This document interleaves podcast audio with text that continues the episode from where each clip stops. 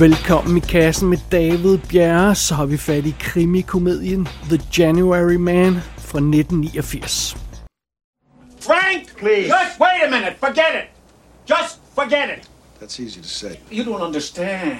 I don't care anymore. I don't care what makes sense anymore. I don't give a rusty fuck if they boot me down the city hall steps and send me back to the Bronx. We gotta get this guy. Everything that can be done is being done. My daughter was with her last night. It was my daughter, my child. It could have been her. This is not politics anymore. Everything's politics. The hell it is. I can't even sleep. Bullshit. When you point your finger at some guy and you say, this is the guy that can do the job, ain't the flashbulbs going? Don't you read in the papers the next day? Get me your brother. And get him now. Lad os lige lege et øjeblik, at jeg ikke netop har sagt titlen på den her film. Lad os, lad os alle sammen lade som om, at øh, vi ikke ved, hvad det er for en film, vi snakker om nu. Og nu skal man altså gætte filmen baseret på et par ledetråde. Og de ledetråde, det er følgende. Kevin Klein spiller hovedrollen året efter han vinder en Oscar for A Fish Called Wonder. Og Mary Elizabeth Mastrantonio, hun er øh, hans karakters love interest i den her film, og hun laver den samme år, eller den har premiere samme år som mesterværket The Abyss. Plus, den her film har Harvey Keitel, Danny Aiello og Alan Rickman på rollelisten. Og den er skrevet af manden, der vandt en Oscar for manuskriptet til Moonstruck, og instrueret af manden, der lavede A Month in the Country. hvad er det for en film, vi snakker om? Og ja, jeg ved godt, vi alle sammen øh, øh, godt ved, hvad det er for en film, vi snakker om nu her, men hvis man bare hører den der række af facts om The January Man, øh, så vil man da tro, at det, det var en af 80'ernes største film. Altså en, en film, man burde kende, og hvordan øh, man har set tusinder gange, og det må, det må være en af mester, et af 80'er mesterværkerne, som vi alle sammen elsker. Not so. Øh, The January Man debuterede på 11. pladsen i sin åbningsweekend i januar 1989. Og så vidt jeg kunne se, så holdt de op med at track den efter to uger. så, så ringe gik den. Det her er filmen, som Roger Ebert, som jeg ellers ikke har så forfærdeligt meget til års for, han øh, kalder for one of the worst movies of all time. Eller det gjorde han i sin anmeldelse dengang. Og, og den her film, The January Man, den bliver ofte nævnt ved siden af sådan noget som Geely eller How the Dog, som, som en af de legendariske Hollywood-fiaskoer. Men øh, fidusen er, jeg havde aldrig set den her film før. så, og, og, og igen, jeg blev simpelthen, det er en af de her film, som jeg bliver ved med at falde over hele tiden, The January Man, med alle de her kendte stjerner i, så, altså, og det er en 80'er film, det, altså det holdt jo ikke, jeg blev simpelthen nødt til at se den, så ja, yeah, well, det er simpelthen derfor, vi er nået til The January Man nu. Lad os uh, kaste os over filmen fra en ende af. Vi starter med plottet i filmen. Det er nytårsaften, når vi starter den her film, og vi ser en ung kvinde, der bliver myrdet i en lejlighed på Manhattan. Og øh, det er altså ikke det første mor, der har været i det her område. Faktisk er det her det 11. uopklarede mor, som åbenbart er lavet af den samme seriemorder. Og det har forårsaget, at byen er lidt i panik. Øh, øh, øh, politiet er på bar bund, og borgmesteren er selvfølgelig frustreret, og der må gøres et eller andet ved den her situation. Og det, der så bliver gjort, det er en lille smule usædvanligt, fordi man sætter en helt speciel mand på at opklare den her sag. Sådan en speciel taskforce, øh, eller øh, etablerer man, eller hvad man kalder det. Øh, og, og øh, man finder en helt speciel gut til at lede den her taskforce. Og den mand, der skal finde seriemorderen, er Nick Starkey. Grunden til, at han er speciel, det er, at han blev rent faktisk fyret fra politiet for to år siden, på grund af en eller anden suspekt sag. Men nu bliver han altså hævet ind igen, fordi de kan godt bruge ham alligevel. Hans geniale hjerne er åbenbart det eneste, der kan, der kan spore den her seriemorder. Det er sådan, det der er ideen i hvert fald. Og mens Nick går i gang med at efterforske den her sag om seriemorderen, så roder han også rundt med et par kvinder.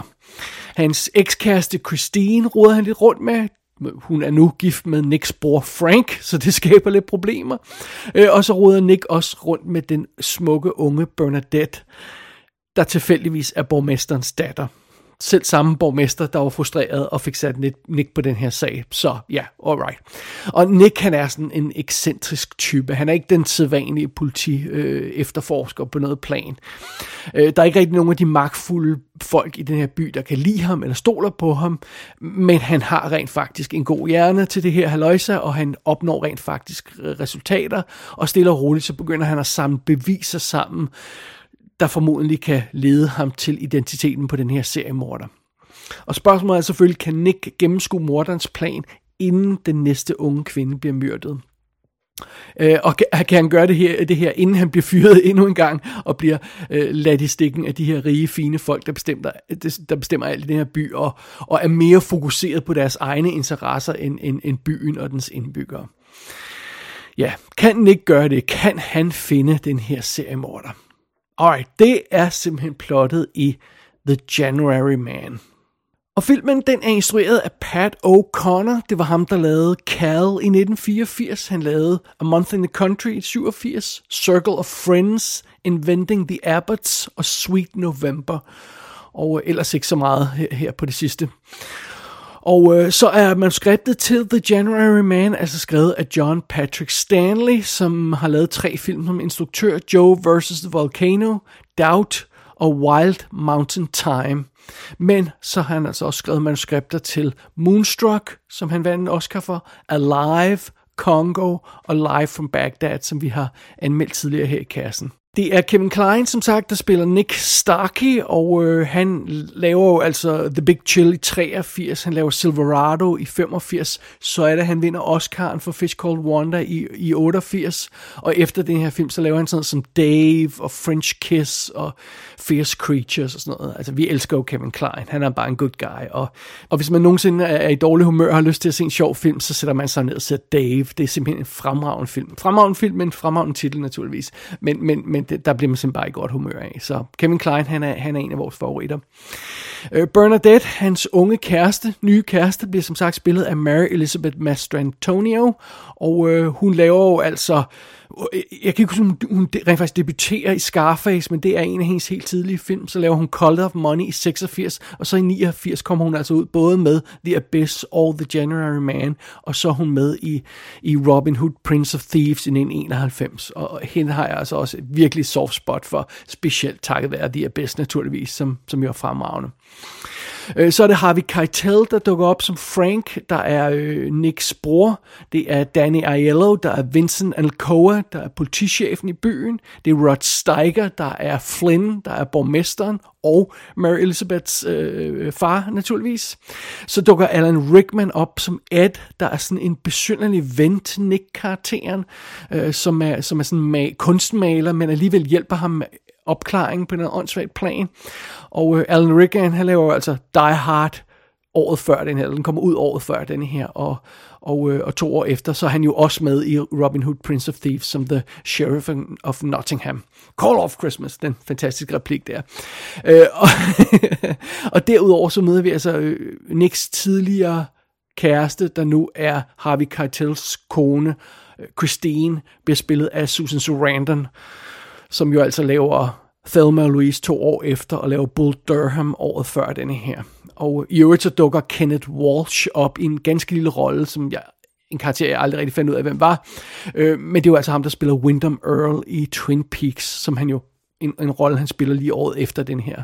Så øhm, så det, det er toppen af poppen af, af, af slut 80'er, start 90'er folk, vi har med at gøre her i, i January Man, og, og, og bag kameraet, sådan klipper, fotografer, alle de her slags funktioner, det er altså også good, gode, gode folk, øh, som man ikke kender, men som laver, har lavet mange af de her 90'er klassikere og 80'er klassikere, så der er masser af gode kræfter i, i den her film, men alligevel så gik der et eller andet helt galt for The January Man. Guy, whoever he is, he's fabulous with locks. In seven of these cases, the guy picked the lock. Some of these locks were supposed to be unpickable. What else? He's not just smart with locks, he's just smart. Very bright in a useless kind of way. Cracked as an old teacup. You don't get away pulling 11 separate murders unless you got a brain like a Swiss watch. You don't murder 11 women unless you're plain fucking crazy. Or you haven't figured out the motive. I haven't figured out the motive. That's a separate problem. I mean, I know the motive. What is it? This man has a lot of anger towards women. That's fucking brilliant. Must have been his mother. Lad os bare konstatere én ting til at starte med. Der er altså en grund til, at den her film har det, det her rygte, den har, og den her besynderlige status, den har. Øh, January Man er en bizarre konstruktion, helt ned til det mest basale. Hvilken genre er den her film egentlig? Det er nærmest umuligt at fastlåse, fordi på nogle planer, så er den her film en krimi. Men øh, den opfører sig nogle gange som sådan en en, en krimi-thriller, en decideret sådan alvorlig krimi-thriller. Den starter for eksempel øh, med at vise os det her 11. mor i, i starten af filmen med den her kvinde, og det er en fuldstændig straight-up thriller-sekvens. Men andre gange, så opfører den her film sig nærmest som en krimi-komedie i stedet for. Øhm, den gør mange ting undervejs, der vil passe ind i en straight-up komedie simpelthen, og, og, og, og nogle af de ting vil ovenkøbet passe ind i en, en, en, en regulær slapstick-komedie, altså hvor folk vælter rundt på gulvet og, og falder ned og sådan noget. Altså det, det er virkelig bizart. Men, og alligevel, selvom den gør så mange ting, der passer ind i komediegenren på mange planer, så har den ingen øh, humoristiske replikker, og den har ingen sjove scener. Hvilket gør, altså ja, det er bare bizart. Og, og, så, og så nogle gange, så, så har filmen simpelthen straight up dramatiske scener, og og det er ikke fordi, der, der er nogle af de her scener, der ikke, altså, der, der ikke i sig selv giver mening undervejs i filmen. Det, det, der ikke giver mening, det er sådan måden, de er sat sammen på, og, og, og hvordan de her forskellige scener med forskellige toner og forskellige, altså som hører til forskellige genrer, hvordan alle de scener er sat sammen i samme film, hvordan de følger efter hinanden. Det er det, der gør, gør den her film så bizarre, og, og, og, øh, og, og den gør nogle mærkelige ting. Altså, øh, til sidst i filmen, så, så, så glemmer den sådan to tredjedel af de ting, den har brugt lang tid på at etablere i løbet af plottet, og så, og så slutter den som sådan en halvlunken rom-com film. Altså, det er bizart. Det er virkelig, virkelig bizart. Karaktererne er også dybt bizarre all over the place. Altså, nogle af karaktererne opfører sig helt normale, øh, som almindelige øh, figurer i en film og øh, almindelig drama. Andre karakterer er nærmest sådan karikaturer, og Rod Steiger for eksempel, han overspiller simpelthen, som om han er skurken i en Austin Powers film. Og ved siden af ham, så har vi Harvey Keitel, der underspiller så meget, at han nærmest ikke er til at genkende i nogle scener. Det er bare sådan, åh, det er Harvey Keitel, okay, jeg ved, hvorfor han er sådan helt katatonisk. det, det, det, det, det er så underligt. Og, og January Man, den strider simpelthen i alle mulige forskellige retninger. Den kan ikke engang rigtig blive enig med sig selv om, hvilken historie den rent faktisk vil fortælle. Når filmen starter, så starter den som om det her skal være historien om en seriemorder. Men så lige så snart Kevin Kleins karakter bliver introduceret, så bliver det en historie om ham, og det der seriemorderhalløj bliver fuldstændig glemt. Men så kommer filmen i tanke om den der seriemorder alligevel, sådan halvvejs igennem, og så bliver den, den historie hævet ind i plottet igen. Men det er besønderligt. Og bare tage sådan noget som den måde, filmen vælger at, at introducere Kevin Klein-karakteren Nick på. Det er sådan en vildt voldsom måde, det sker på. Først så roer og skriger de her folk af hinanden, fordi det, den her karakter Nick skal hæves ind i efterforskningen. Og det er nærmest før vi har, det, det er vist før vi har mødt ham. Øh, og de roer og skriger over den her karakter, man tænker, wow, det, kan jeg vide, hvem han er? Det lyder meget voldsomt. Øh, og, så når, og så når vi møder ham for første gang i filmen, når han reelt bliver præsenteret, så er det i en gigantisk stunt stuntscene, hvor der er ildebrand i et hus, og Nick han er jo så nu brandmand, efter han er blevet fyret fra politiet, så han er, han er, han er brandmand og arbejder på den her brand, og kaster sig ud i slow motion gennem et brændende hus, og redder det lille barn i armene, og, så, og det var sådan noget, what the hell? Altså, der er mere og mindre elegante måder at præsentere en karakter på, og præsentere, hvilken type person en karakter er. Det her, det må være en af de mest klodsede måder, man jeg overhovedet kan forestille mig, som den her karakter Nick bliver præsenteret på. Det er nærmest skåret ud i pap. Altså, Nick, han er en held, han er en tapper mand, han er en solid fyr. Det ser vi i den her brandscene, og og, og, og vi fornemmer også i, i forbindelse med den dialog, der er i den scene, at han går ikke op i prestige, og han går ikke op i politik, og han går ikke op i fine priser. Han kæmper for de almindelige mennesker. Vi så, hvordan han reddede et, et almindeligt barn fra den her brændende bygning. Altså, det, det er sgu ikke subtilt, det er det altså ikke. Og, og, og, og, og, og så når vi så har fået etableret den her held, som altså åbenbart er super retskaffen og helt vildt genial, Øh, hvad er det første, han så gør, når han bliver hyret til at, at jage den her seriemorder? Han begynder at jage damer i stedet for. What? Først begynder han at jage sin tidligere kæreste, som nu, nu altså er gift med hans bror. Det, det skaber selvfølgelig kontrovers. Så er det, han begynder at jage borgmesterens datter, der bliver præsenteret som at være en 23-årig pige, hvilket er lidt spøjs, fordi hun bliver altså spillet af den her 31-årige Mary Elizabeth Mastrantonio, som naturligvis er flawless og smuk Ingen tvivl om det. Men det er jo igen det samme år, som hun laver The Abyss, hvor vi øh, helt klart uden problemer tror på, at hun har bygget en undersøisk øh, boreplatform. Øh, og nu skal vi tro, at hun er en naiv 23-årig pige i den her film. Det holder altså ikke. Det er vildt underligt. Og, og, og, og det er fuldstændig umotiveret, hvorfor øh, Nick-karakteren begynder at jage den her unge pige. Det er bare sådan, om et eller andet skal han jo lave. Øh, der går faktisk næsten tre kvarter i den her film, før Nick-karakteren reelt kaster sig ud i noget, der bare minder om politiarbejde, som han jo altså er blevet hyret til. Og, og filmen spiller lige, jeg tror det er 97 minutter eller sådan noget. Så vi er, vi er nærmest halvvejs igennem filmen, før han tager fat på den her sag, han skal opklare. Og øhm, det kan godt være, at han er den her mest geniale efterforsker, der nogensinde har været i politiet, og han er den eneste, der kan finde den her morder. Men, men det er sådan lidt underligt, at han så er totalt ligeglad med den opgave, som han har fået i starten af filmen. Og, og det, det, det udvikler sig jo så til et klassisk problem for den her film, som andre film, der heller ikke virker, også har. Det, der er mange film, der deler det her problem. Det er, karaktererne i filmen virker uinteresseret i det, som filmen gerne vil have, vi som publikum skal gå op i. Og det skaber, øh, øh, altså det fungerer simpelthen ikke. Det fungerer ikke, når karakterer i filmen virker ligeglade med det, vi skal gå op i. Det gør det simpelthen ikke. Og det er tilfældet i den her film. Når vi så endelig kommer frem til filmens kerne, den her seriemorder efterforskning, så går det altså ikke meget bedre for The January Man. Jeg må indrømme til at starte med, så fangede jeg faktisk slet ikke, hvad den her sag handlede om ordentligt. Øh, det, det er fuldstændig uklart, hvad situationen er i forbindelse med den her seriemorder og den her by, der er i panik og sådan noget. Øh, vi starter med et mor, som jeg, som jeg nævnte. Det er det første, vi ser. Vi ser den her øh, unge kvinde blive myrdet i starten af filmen. Og det er åbenbart det 11. mor fra den her seriemorder. Det er der ingen, der siger. Det skal vi fange i overskrifter på aviser der, sådan, øh, øh, der ryger gennem billedet. Vi, sådan, vi ser de forskellige avisoverskrifter. Borgmesteren i panik. Øh, øh, kan kvinder være, gå sikre, øh, i sikkerhed på gaden og sådan noget. Øh, det ser vi på alle de avisoverskrifter. Og, og på de avisforsider der, der skal vi så fange det her med, okay, det er den 11. kvinde, der lige blev myrdet, og der er en seriemorder løs i byen, og, og, og der er problemer med at fange den her seriemorder. Hvis man sådan tror, at nå, det er bare sådan, at du ved, vi skal bare skabe lidt stemning ved at se de her avisoverskrifter, og så tuner lidt ud ud fra dem, så fanger man ikke, hvad plottet er, for der er ingen, der forklarer, hvad plottet er rent faktisk. Der er ingen, der, der, der sætter sig ned og giver os den information, vi har brug for. Altså, der er ingen, der forklarer, hvad er situationen i byen, hvad er sagen, hvad er det, Nick skal opklare. Det er der ingen, der, der, der fortæller os andet de her avisoverskrifter. Og problemet er, at vores held, han forklarer jo heller ikke noget til os, sådan øh, by proxy, øh, øh, fordi han er så distraheret af alt muligt andet crap. Altså han jager de her kvinder, og han skal have et nyt kontor, og hans venter og maler skal indlogeres et eller andet sted, og, og han har en espresso-maskine, og der er en papegøje og sådan noget. Altså...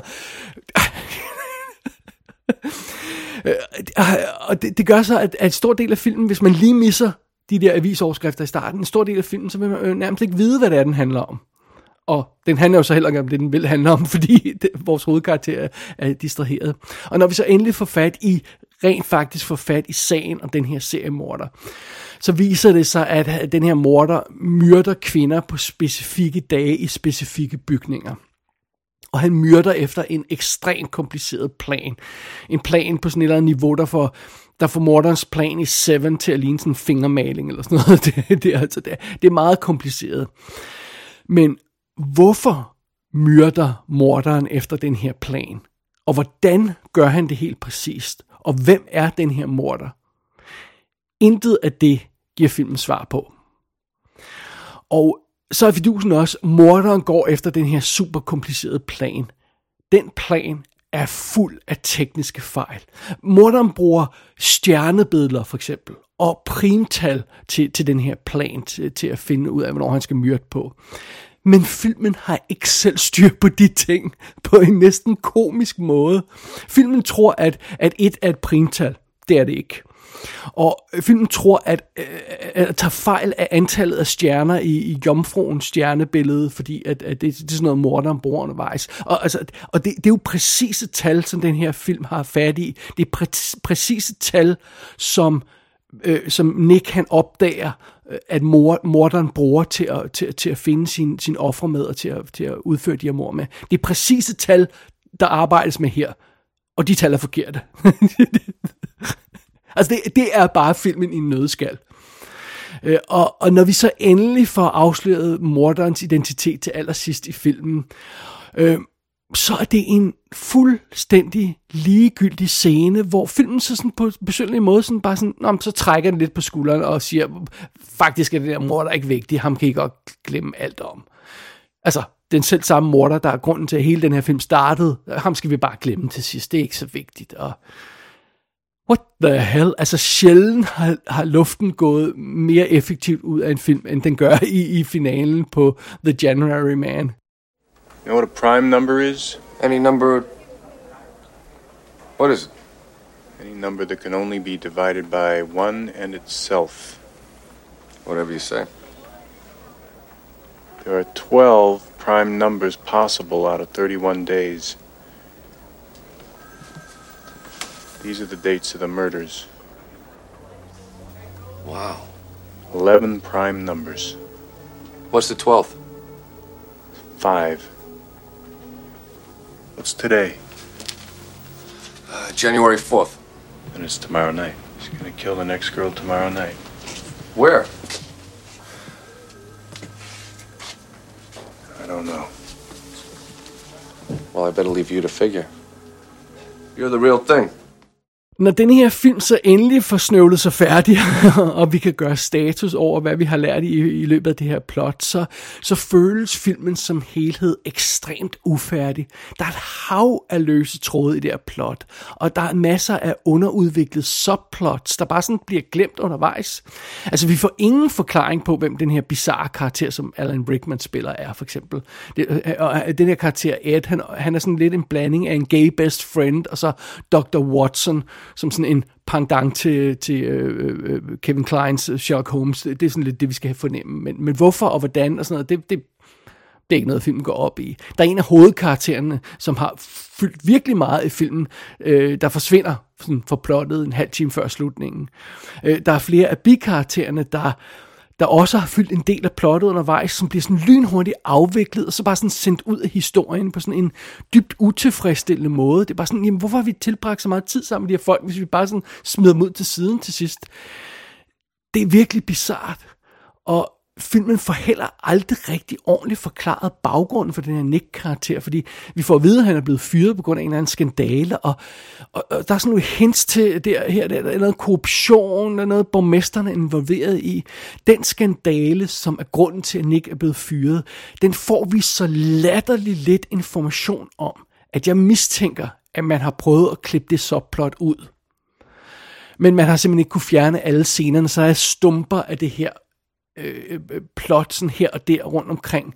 Øh, men, men, men det giver ikke rigtig mening, og, det, og, og film bruger det ikke til noget. Men, der, men de, de små spor her og der er fanget i scener, som filmen ikke kunne klippe ud ellers. Øh, det, det er, hvad jeg mistænker i hvert fald. Og, og, og, og det, det er situationen i, i January Man, og det, det skaber selvfølgelig ikke en, en optimal filmoplevelse. Det gør det på intet plan. Og det er lidt sjovt, fordi January Man er ikke en af den slags film, der er blevet genopdaget efter årtier, øh, hvor man der pludselig så dukker et hav af, af, af interviews op, der sådan kigger tilbage på produktionen, og folk kommer med detaljer om produktionen, og instruktøren og manuskriptforfatter og skuespilleren fortæller om deres oplevelser for dengang. Så der er ikke en masse kilder, der sådan kaster lys over, hvad der egentlig skete dengang. Jeg har i hvert fald ikke kunne finde nogen. Jeg har ikke kunne finde interviews, der, der sådan reelt fortæller, hvad der gik galt. Men et eller andet gik der jo i, i hvert fald galt i forbindelse med, med January Man-produktionen. Øh, på et tidspunkt i interviews, så snakker instruktøren om, at han går, gik efter den maksimale autenticitet i den her film. Så han hyrede politimanden, der fangede Son of Sam, morderen i 70'erne i USA, som han hyrede den person som konsulent på filmen. Altså, og det vidner der om, at der var tiltænkt, at The January Man skulle, skulle have en eller anden form for altså virkelig solid politi, krimi, plot, indhold. Øh, og det er der altså meget lidt tegn på i filmens nuværende form. Øh, så det ved jeg ikke, om man sådan har ændret mening om og så klippet ud. Øh, øh forfatteren af, af, af filmen her fortæller på et tidspunkt om i, øh, i et interview, at han, at han så tre forskellige cuts af den her film. Og han snakker om en version, han ikke kunne lide, og så snakker han om en version, der var god, og så snakker han øh, om en version, der ikke gav nogen mening. Og det, det, det vi så skal åbenbart konkludere, det er, at det er den tredje udgave, som rent faktisk var den version, der fik premiere af January Man. Den, der ikke giver nogen mening. Og det passer meget godt med det, jeg selv har oplevet i filmen. så, men igen, der, jeg synes, der er meget få detaljer på, hvad der egentlig skete behind the scenes, om hvad der egentlig skete i post-production, men ja, noget er der i hvert fald sket, da man lavede January Man, for ellers havde den fanden fucking ikke set sådan her ud. The January Man er ufunktionel fra start til slut. Intet virker i den her film. Selv med den mest venlige vurdering af intentionerne bag The January Man, så synes jeg, det er umuligt at klassificere som, den her film som andet end en fiasko. Det er ikke sådan et fortabt mesterværk, der venter på at blive øh, genopdaget. Det er det altså ikke på noget plan. Men alligevel må jeg konstatere, det var øh, faktisk rimelig interessant at se den her film igennem. Det, det, det, det, er, en, det er en fascinerende fiasko, det synes jeg. Det, øh, øh January Man er jo en relativt classy film. Altså, den ser, den ser rigtig ud. Den har den her rigtige 80'er vibe, og den er proppet med A-liste skuespillere, som vi elsker, og Kevin Klein er altid behagelig at tilbringe tid sammen med, og oven i det, så viser Mary Elizabeth Mastrantonio sin boobs i filmen, og det er jo heller ikke øh, en dårlig ting. Så der er alle de her gode potentielle ting i filmen, alt andet lige, øh, som gør, og det gør det så øh, fascinerende at, at se den her film, øh, netop fordi alt, alt så alligevel fejler for, for produktionen, så, øh, så, så øh, men det, det, gør, det gør den sjov at se, så det er ikke helt spilders tid at se The January Man, men det kræver altså, at man ikke forventer noget som helst, der minder om en tilfredsstillende, sammenhængende historie. The January Man er ude på Region A Blu-ray i USA fra Kino Lorber og Region B Blu-ray fra Tyskland, og så er der også et hav af DVD'er i forskellige lande. Gå ind på ikassenshow.dk for at se billeder fra filmen. Der kan du også abonnere på dette show og sende en skid til undertegnet. Du har lyttet til I Kassen med David Bjerre.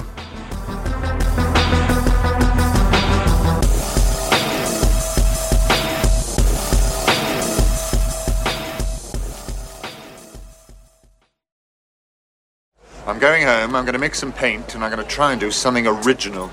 See ya.